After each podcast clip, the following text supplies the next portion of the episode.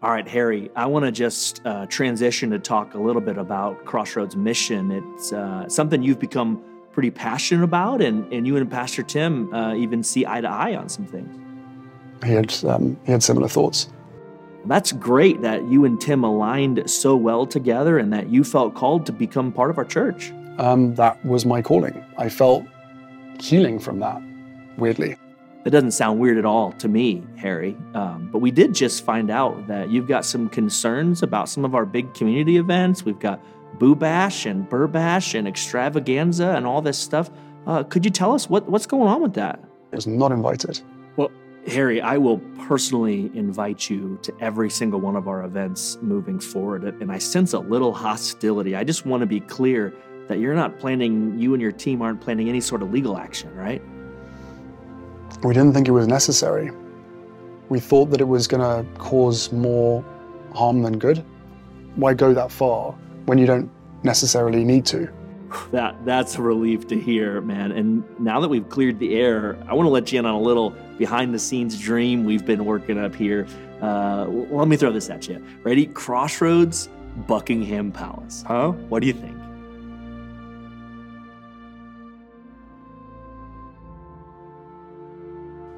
I thought about it for about five seconds, thinking, "Is this a good idea?" And I was like, "You know what?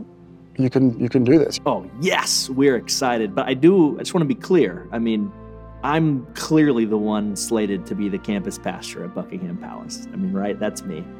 I don't want to talk about it with you. I, oh, just... I mean, we don't got to figure all that right now, but I mean, Crossroads Buckingham Palace. I mean, connecting people with God, celebrating the change, contributing to the community, letting everyone in your country know you are loved. I mean, surely the press is going to eat this up.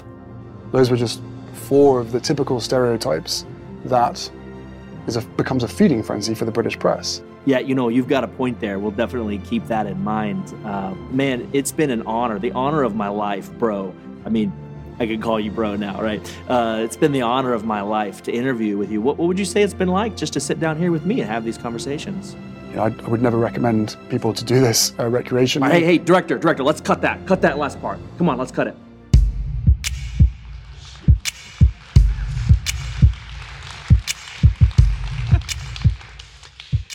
Thought Dustin did a fantastic job with that interview of Prince Harry. How about that, huh?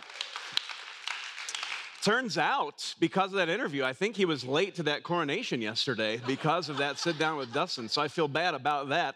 Uh, Crossroads, good morning and, and, welcome. I'm really, really glad that you are all here with us today.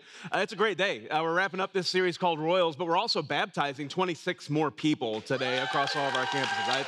It's crazy what's happening right now, the lives that are being changed. And I just have to say, before we get too much farther down the road, that no matter where we are, whether you're here in Goshen, joining us from Mishawaka, St. Pete, Nashville, let's welcome everybody who's joining us today, everybody who's watching online.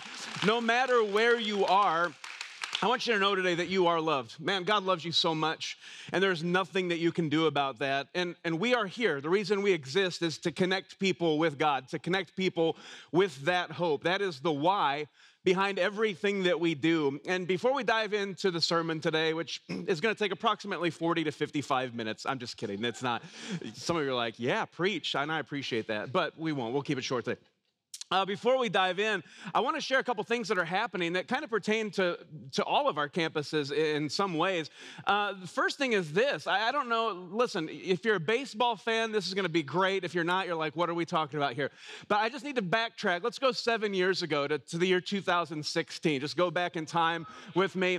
Uh, there was a, a World Series between the Chicago Cubs and a team formerly known as the Cleveland Indians, all right? It was an epic World Series. It went to game seven. And in that game seven, all kinds of weird stuff happened. There's a, a rain delay in the middle of it. It goes to extra innings. It's, it's the 10th inning of game seven of the World Series. And it's been 108 years since the Chicago Cubs won. Just for the record, Chicago Cubs fans, are you here? is anybody here with me? Okay, okay. You are sadly in year seven of your next 108 year drought. I apologize for that. Uh, but it was in that 10th inning that a man named Ben Zobrist hit a go ahead double that put them in the lead, and they won the game 8 to 7. Let's everybody just give a feel. It's like, oh, what a great day. What a great day. Well, here's the thing. Uh, it turns out that Ben Zobrist is a great baseball player. He was the World Series MVP. But Ben Zobrist, even more importantly, loves Jesus. How cool is that? And uh, he has an amazing story to share. Uh, he's going to be in town uh, the weekend of June 3rd and 4th, and he's going to be right here at Crossroads on Sunday morning, June 4th, sharing his story. So, Cubs fans, get excited about that, all right?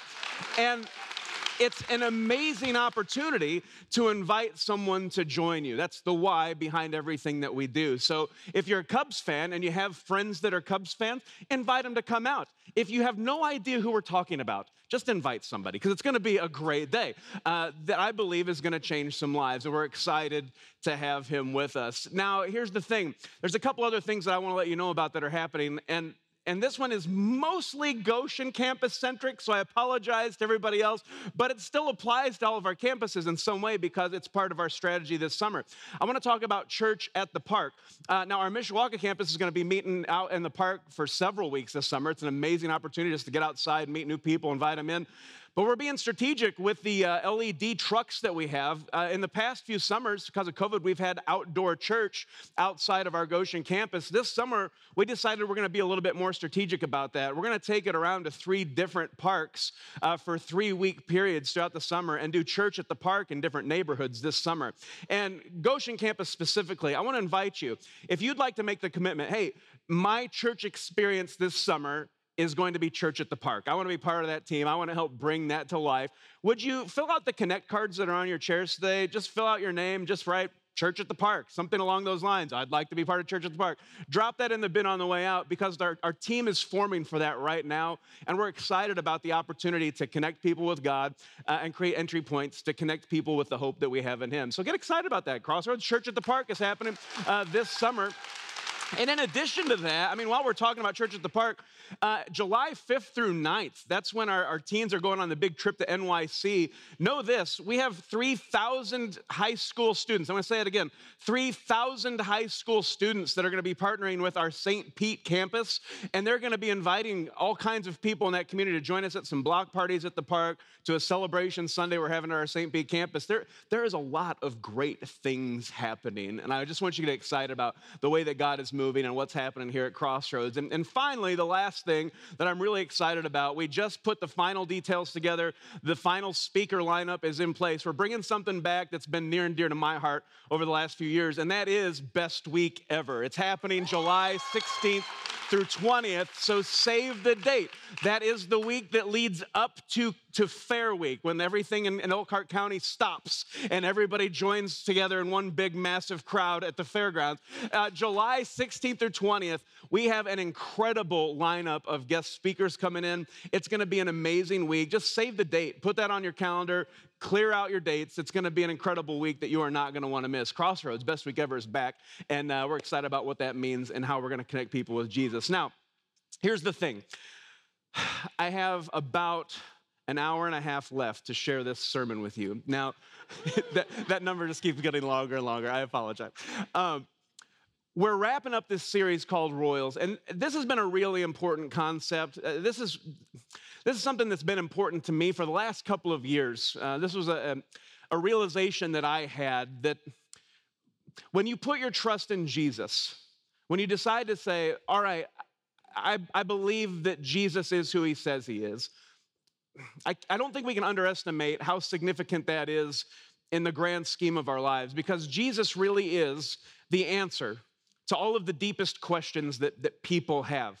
He is the answer to what you are looking for. And I just, I want to encourage you today that if you're here and, and you're trying to figure out what life is all about, and you're not really sure about who Jesus is and what he's about, I, I want to say this again. Man, he loves you so much, and there's nothing that you can do about it. Doesn't matter what your past looks like, doesn't matter how you walk through these doors, what you feel about yourself, what you believe to be true about yourself. God loves you, and there's nothing that you can do about it. But I also believe that God loves you just the way you are, but He refuses to leave us that way, right? He wants us to become more like Him. And that's the journey that He calls each and every one of us to go on. And that journey, it begins and ends with Jesus. And when you say yes to Jesus, when you put your trust in Him, you realize I'm not just, you know, a cosmic accident no, my life actually is significant. I, I have an identity. I, I, am a child of God. If you choose to believe that you were created by God, you believe that you were created in His image, that you're His prized possession, and that is who you are. You've been made in the image of God. He loves you so much. And it says in 1 John 3, what an extravagant love He has for us that we should be called His children. That is what we are. And I want you to know that if you're struggling to find your identity, to figure out what life's all about, that, that question that everybody struggles with at some point, it starts with Jesus. Jesus is the answer to what you're looking for. That gives you your ultimate identity. And then beyond that, it gives your life purpose because you realize in Scripture it says we've been created by God and we've been created for God. You've, you've each been given gifts and abilities to use for this moment in time, to do things that God prepared in advance for you to do. We see that in Ephesians 2, verse 10. He's created you for a specific moment in time right now to do things that He prepared for you from the beginning of time. You have purpose, and that's to live for Jesus, to keep saying yes, to keep stepping out of your comfort zone, and, and to put into work the gifts and abilities that He's given you. Your life has purpose, it has meaning, it has significance. Why? Because of Jesus. And He loves you so much. He gave everything to be with you. And because of that, He calls us to, to become more like Him. And that, that speaks to my morality, the choices that I make in life. What's the difference between right and wrong? Well, those are all established in our lives by, by God Himself, by, by Jesus. That's how I establish the course of my life. That's how I build my character. That's how I become who God created me to be by, by choosing to be obedient and to follow Him. And so, all of those things point to the fact that when I put my trust in Jesus, when I know who I am, when my life has purpose, when I'm choosing to be obedient and follow Him, all of those things point to my future. If you're a cosmic accident, if you don't believe in God, I, I hate to say this, it's depressing, but you really don't have a future. There, there's really there's no points. I, curtain closes at the end of life. You take your last breath. That was it. But if you put your trust in Jesus, man, He's the beginning and the end. You believe that He's creating a place for you right now, an eternal destination where He wants to spend eternity with you. We have hope, we have a future. And Crossroads, I want you to be excited about that today. Don't take that for granted when you've said yes to Jesus. Jesus changes everything. And at the end of this service, we're going to be celebrating baptisms, changed lives, people who've said yes to Jesus, who He has changed their life. And, and I don't want you to get too far from that moment because when we forget who we are, when we forget all that He has done for us, we begin to take for granted what He's done and, and we don't live intentionally. And that's when I just want to take a few moments today to talk about. It's, it's our future, the hope that we have in Jesus that changes everything. And make no mistake, we are surrounded by people who are desperate for this hope. And I want to challenge you today that when it comes to your future, you've got to choose wisely because at the end of the day, I know where God wants me to go.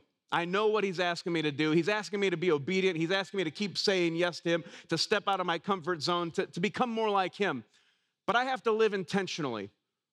I have to stay focused uh, on the end and, and, and how I'm going to get there and, and why I'm going where I'm going. I've got to invest in the right future. And I want to encourage you because, man, it's so easy to get distracted. It's so easy to, to get caught up in things that really have no significance and to waste a lot of our time in those areas of life. It's not that these things are bad things, but we've got to make sure that we're being intentional about investing the time that we have on this planet in things that have eternal value, that we are investing in, in our eternal future, that, that God has prepared for each and every one of us. And, and when we talk about the Old Testament kings, some of these guys did a great job. Saul, we realized he never lived into his purpose. He didn't fight the battles that God called him to. He never owned who he was. David, he was the man after God's own heart. He wasn't perfect. He made some major mistakes. We talked about that. But he lived into God's purpose for his life. Solomon made all kinds of mistakes. He kind of had that slow leak of character throughout his life. And yet, God used him to do extraordinary things because at the end of the day, he was wise, he was obedient, he accomplished a lot of good for, for the kingdom, for God. He fulfilled the purpose that God gave him.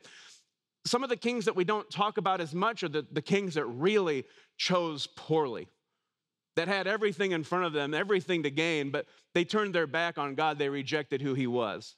One of those guys is a, is a guy named Ahab. This is about 100 years after David, seven kings later in the, the line of kings that Israel had.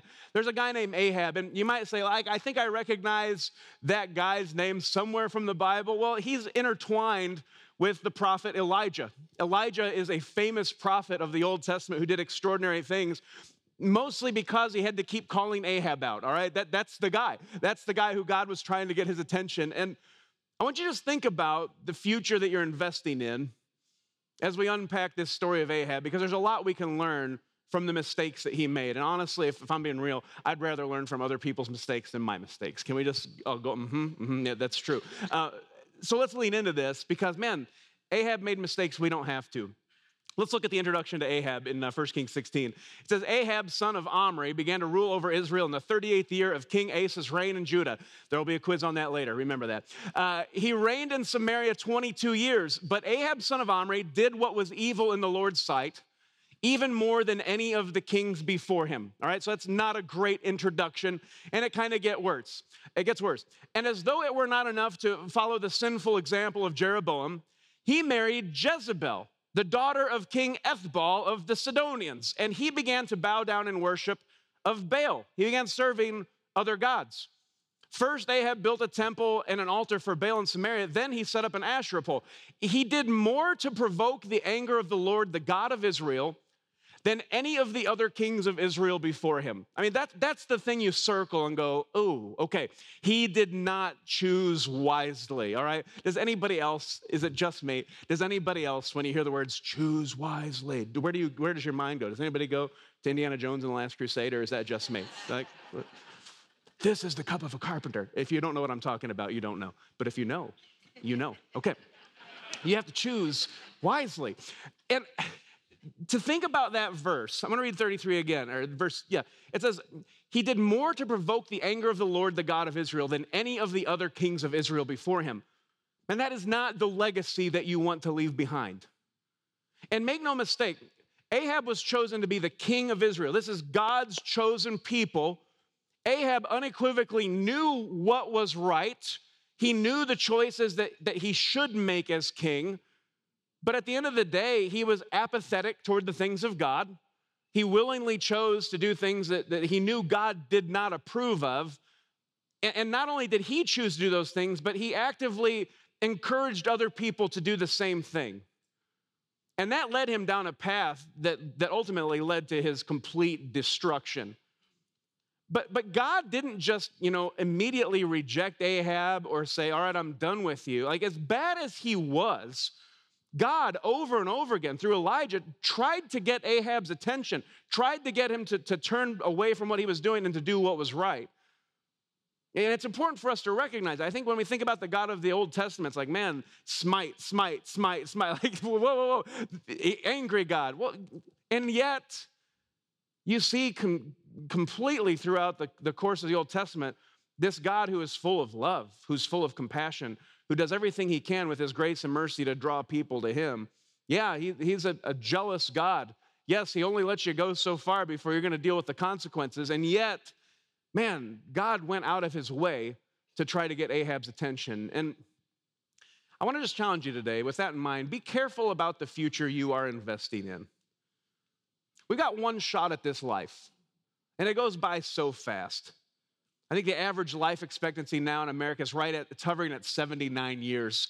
And that's really the average. Apparently, women live a couple years longer than men.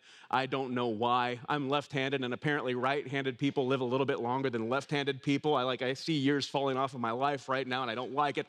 Um, but we have like this limited amount of time to invest in eternity.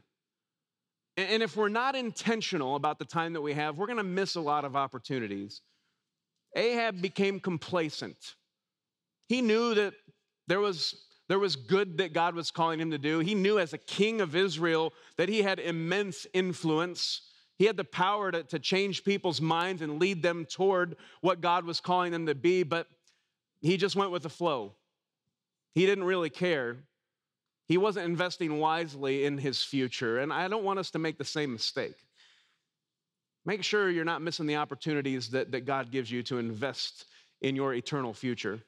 It's like my grandpa used to say our time on earth will soon be past. Only what's done for Christ will last. We need to think about that. We need to keep those things front, front of mind. We need to live with intentionality, make sure we're investing in the right future.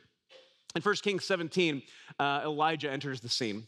Remember, Elijah is intertwined with Ahab. He's always the vessel that God uses to get Ahab's attention. It says now Elijah, who is from Tishbe in Gilead, also going to be on the quiz later, uh, told King Ahab, "As surely as the Lord, the God of Israel, lives, the God I serve, there will be no dew or rain during the next few years until I give the word." So this is kind of the first time where Elijah calls out Ahab and says, "Hey."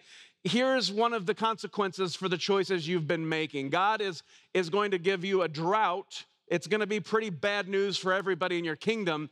And, and this is God, Ahab, trying to get your attention. All right? Make no mistake. This is God trying to get Ahab's attention, trying to get him to turn around and make different choices. And at the end of the day, uh, this quote has stuck with me from my school days. I, I have to admit, I, I, saw this quote for the first time. It was posted outside the door of the dean of students as you go to talk to him about things that maybe you shouldn't have done. You know what I'm talking about? I don't know. It's amazing to me how much trouble a young man can get with a water balloon launcher, but that's another story for another day. On the wall of, of the dean of the student's office, it said, Life is choices. Choices have consequences. Make good choices. And usually you were about to meet with him because you made a pretty bad choice. You're going, oh, that's, it's a good word.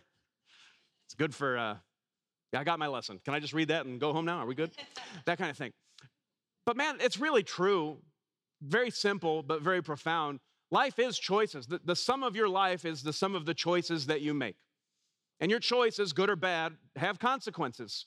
If you, if you choose to obey Jesus, if you say, I want to become more like you, those choices have consequences. Those, those choices ripple out, they impact your family, they impact generations to come, they impact your friends and your neighbors. And just the same way, when you choose to run from Jesus to, to do exactly the opposite of what he's asking you to do, those choices also ripple through eternity, ripple through your family, ripple from generation to generation. Life is choices.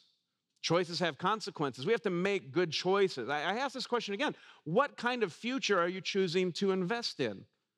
Are the choices that you're making on a daily basis pointing to the future that God has planned for you? Don't, don't forget who you are. You are a child of the king, you are royalty. That's who you are, that's your identity. You are dearly and deeply loved by God. Your life has purpose. God has called you to, to a life that is lived to the fullest, a life that is, is living out the plan that He has for you. Be obedient, choose to follow Him.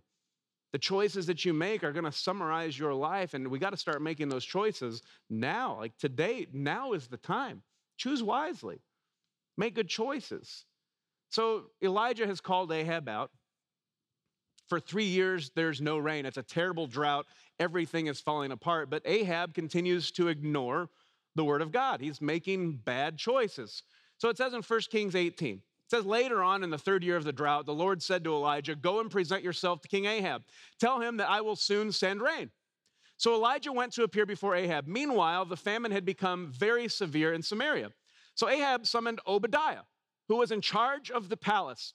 Get this Obadiah was a devoted follower of the Lord. Once, when Jezebel had tried to kill the Lord's prophets, uh, let's not miss that. Jezebel, the wife of Ahab, had tried to kill all of the Lord's prophets. Obadiah had hidden 100 of them in two caves. He put 50 prophets in each cave and supplied them with food and water. Ahab said to Obadiah, We must check every spring and valley in the land to see if we can find enough grass to save at least some of my horses and mules. So they divided the land between them. Ahab went one way by himself, and Obadiah went another way by himself. And this journey begins. And, and I want to. I want to challenge you here because there's something very important to remember from this, this obscure passage of scripture. It doesn't seem like anything very entertaining or informational happened there.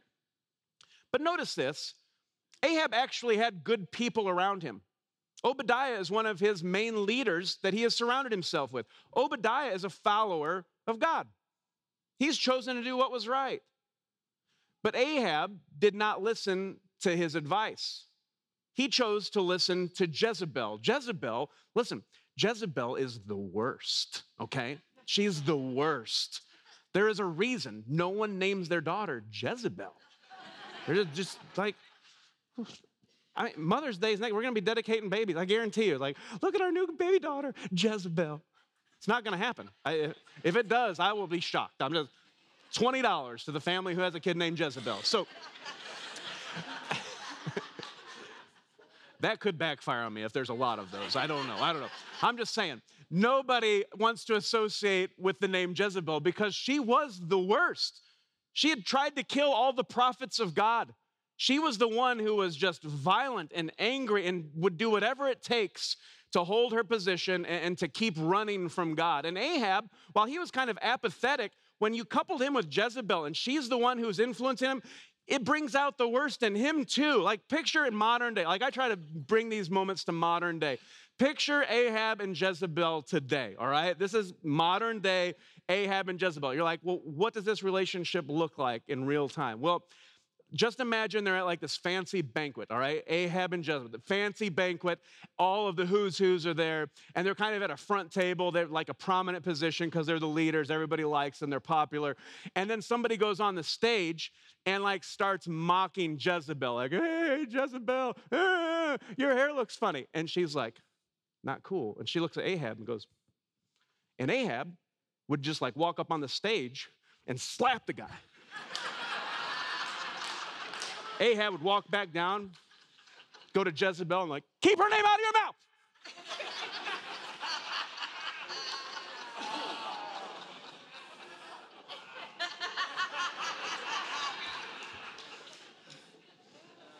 it's kind of like that. I don't know. That's just an example. I don't know. I'm just, I don't know. So that would be Ahab and Jezebel. She brought out the worst in him, okay? And I want to I want to challenge you with this. Just get all that out of your mind. I was just having fun with you. Okay, so you have to be careful who you are surrounding yourself with. Okay? If you're to invest in the right future, you got to be careful who you are surrounding yourself with because your friends matter. And I would, I would take that one step farther. Like, listen, we're going to have a, a, vast array and a vast assortment of different types of friends neighbors, workplace people. There's going to be all kinds of people that you call friend, and that's fine. Absolutely great. But I want to challenge you today that your inner circle, like your, your closest friends, the ones that you really listen to that have influence over you, you got to make sure that, that they're on the same path, they're on the same journey that you are. And there is nothing better than having people in your life who are holding you accountable, who are encouraging you to keep stepping out of your comfort zone and, and who are helping you go in the right direction. That's the beautiful thing about a church family, you guys. That's the beautiful thing about ministries, getting involved in ministries. When you serve together, you make friends who are on the same mission. When you come out to Crossroads Recovery, you're in groups of people who are intently holding people accountable and encouraging people to do what's right and follow the path that God has called them to. There's nothing better than doing life together in that sense. And I want to encourage you today be careful about who you are surrounding yourself. I think there's a wise, a wise quote that says, Show me your friends and I'll show you your future. You can tell a lot about what your future looks like by looking at the friends who have influence in your life.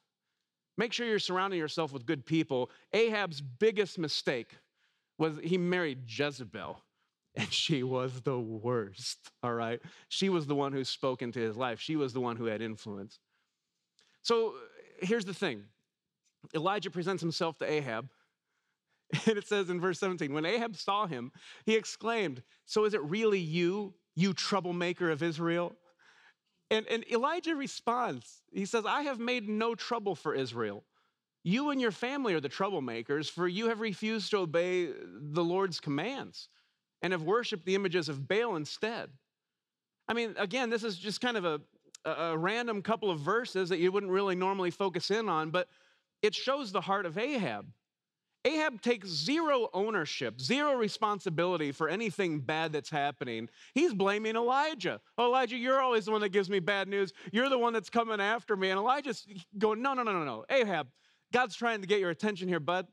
I'm not the troublemaker. You're the one that's caused. These consequences are the results of your choices. And I got to challenge you today. You got to be careful about blaming others when things go wrong, right?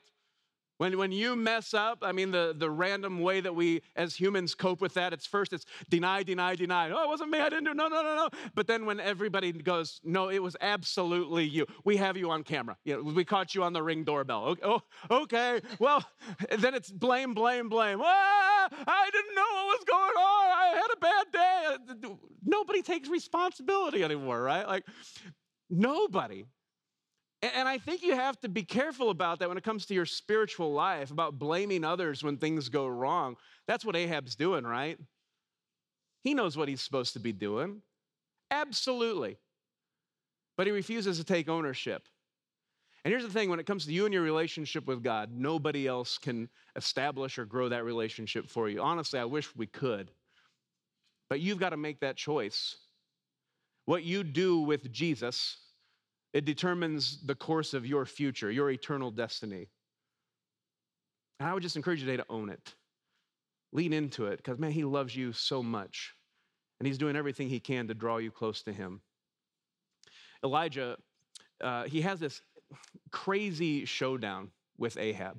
And this is a story that everybody's familiar with, I think, at some level. They all meet at the top of the mountain, Mount Carmel, and Elijah calls out the prophets of, of Baal and, and challenges them to kind of this fire duel, like the, the prophets that can call fire from heaven, that's, that's the one true God, right? And so the prophets of Baal, they have all day. They're trying to get Baal's attention and they're going crazy and it's taken all day. And Elijah, one of the reasons I love him is you see this in, in 1 Kings. He's openly mocking them, which sarcasm is one of my love languages. So I love that. He's like, Where's your God? Like, it's kind of a hostile situation. And Elijah's poking the bear. He's like, Where's your God? Is he sleeping? Is he taking it? He must be going to the bathroom. Like, that's real life. He's, he's throwing some, some great one liners.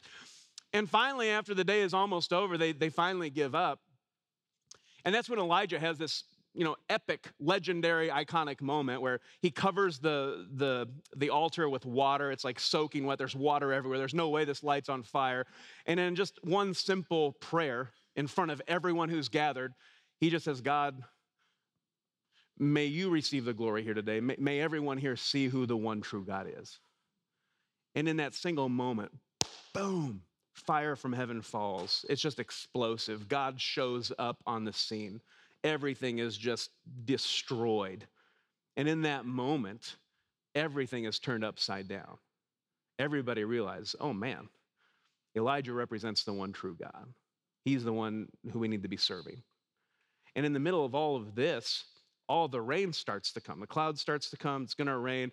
Ahab goes down the hill. And if, if it wasn't enough that, that Elijah calls fire down from heaven, it actually says as they're leaving the mountain that Ahab's going in his horse and chariot down the mountain as fast as he can to get, get away from all the impending rain and the, the water.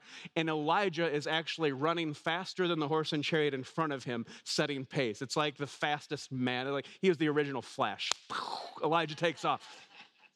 It's like all this crazy stuff's happening, and it's all happening right in front of Ahab. He is witness firsthand to the power of God, seeing Elijah do this supernatural strength running thing. And it says he gets home, and it says when Ahab got home, he told Jezebel everything Elijah had done. And you have to think, can we just go there for just a second that God, for just a moment, had Ahab's attention, right? How can you not be focused on who God is and what he can do when you experience something like that. And you have to think for a moment, Ahab's going, Jezebel, I, you got to hear what happened today. Like, this is crazy. She, he shared everything with her that Elijah done, including the way he had killed all the prophets of Baal, because that's another thing Elijah did. He said, These are false prophets. They're taking our country away from God. They all need to die. And it happened. Like, whoa, this is crazy. And when Jezebel hears this, her response is she sends a message to Elijah May the gods strike me and even kill me if by this time tomorrow I have not killed you just as you killed them. I mean, everything that happened that God did to reveal himself and to show his power and say, hey, I've got the best plan for you. Please put your trust in me. You can follow me. I am the one true God. Ahab and Jezebel chose to ignore that voice. And I think that's the biggest mistake. You have to be careful about ignoring God's voice. When He speaks to you, make sure that you're listening, make sure that you're saying yes. Because I contend with you today that the Christian life is about just a series of yeses. When God speaks, it's here I am. God, the answer is yes. It's out of my comfort zone. Okay. I need to lay this down because it's a barrier between me and my relationship with you. Okay. It's, it's a series of yeses. And that's why we can't ignore his voice when he speaks. We've got to lean into that. And so I want to challenge you when it comes to investing in the right future, to choose wisely. Can we just read through these verses in Hebrews 3 together as we close? Eh, the writer just says this Be careful then, dear brothers and sisters. Make sure that you, your own hearts are not evil and unbelieving, turning you away from the living God. Don't make the same mistake that Ahab made. You must warn each other every day while it is still today, so that none of you will be deceived by sin and hardened against God. For if we are faithful to the end, trusting God just as firmly as when we first believed, we will share in all that belongs to Christ. Remember what it says today, when you hear his voice, don't harden your hearts as Israel did when they rebelled. You have to stay tender to the things of God. And so I just want to challenge you today make sure that you're listening when God speaks. Make sure that you're focusing on God's voice and that you're investing in the right future. I, I, close by asking you this question What kind of future are you choosing to invest in?